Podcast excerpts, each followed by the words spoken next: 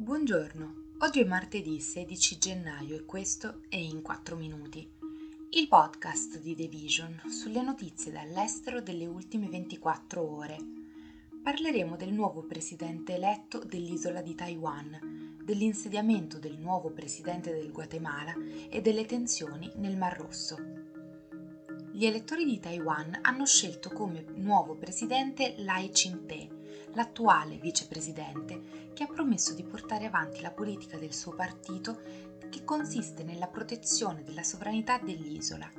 Il voto è di fatto un rifiuto alle pretese di Pechino su Taiwan e alla crescente pressione che sta esercitando sulla democrazia dell'isola, dal momento che il Partito Comunista Cinese continua a rivendicare la sovranità, anche se non ha mai amministrato l'isola. Le elezioni hanno grandi implicazioni non solo per i 23 milioni di cittadini, ma anche per la rivalità tra superpotenza cinese e gli Stati Uniti.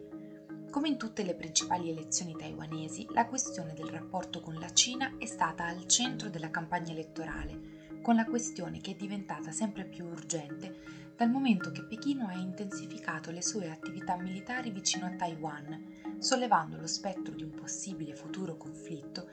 potrebbe avere implicazioni anche per gli Stati Uniti. Intanto, appena due giorni dopo aver eletto il nuovo presidente, che Pechino considera un convinto separatista, Taiwan ha perso un alleato diplomatico nella sua rivalità con la Cina Nauru, un piccolo lembo di terra nell'Oceano Pacifico, ha annunciato che avrebbe interrotto le relazioni diplomatiche con effetto immediato. Il Ministero degli Affari Esteri cinese ha dichiarato di aver accolto con favore la decisione dell'isola e di essere pronto a stabilire le relazioni con il paese.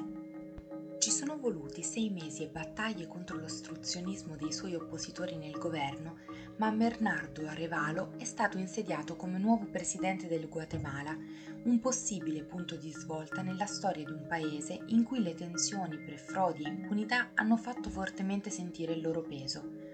Arevalo è diventato il capo di Stato più progressista del Guatemala da quando è stata ristabilita la democrazia negli anni Ottanta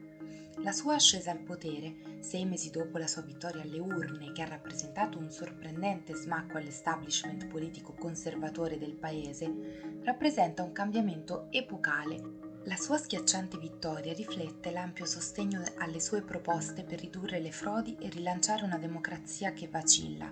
Trovare risorse da investire è solo una delle difficoltà che il nuovo presidente deve affrontare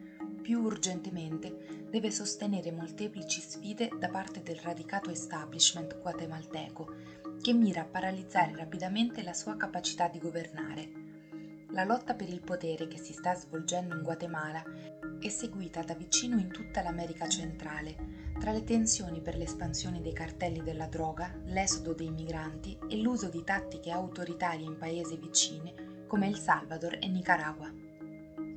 Gli Stati Uniti hanno dichiarato di aver abbattuto un missile lanciato dai ribelli Houthi contro una loro nave della Marina Militare nel Mar Rosso, in una delle prime schermaglie tra le due parti da quando gli Stati Uniti hanno attaccato insieme al Regno Unito le milizie sostenute dall'Iran all'interno dello Yemen. Gli Houthi hanno lanciato un missile da crociera antinave contro il cacciatorpediniere USS Laboon, che è poi stato abbattuto da un caccia americano vicino alla costa della città di Udaya e non sono stati riportati danni o feriti. I funzionari americani si aspettavano una rappresaglia da parte degli UTI per gli attacchi aerei degli Stati Uniti della scorsa settimana,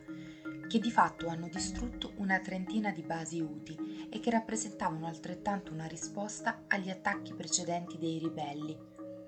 Queste attività hanno messo in crisi l'industria del trasporto commerciale nel Mar Rosso. Questo è tutto da The Vision, a domani.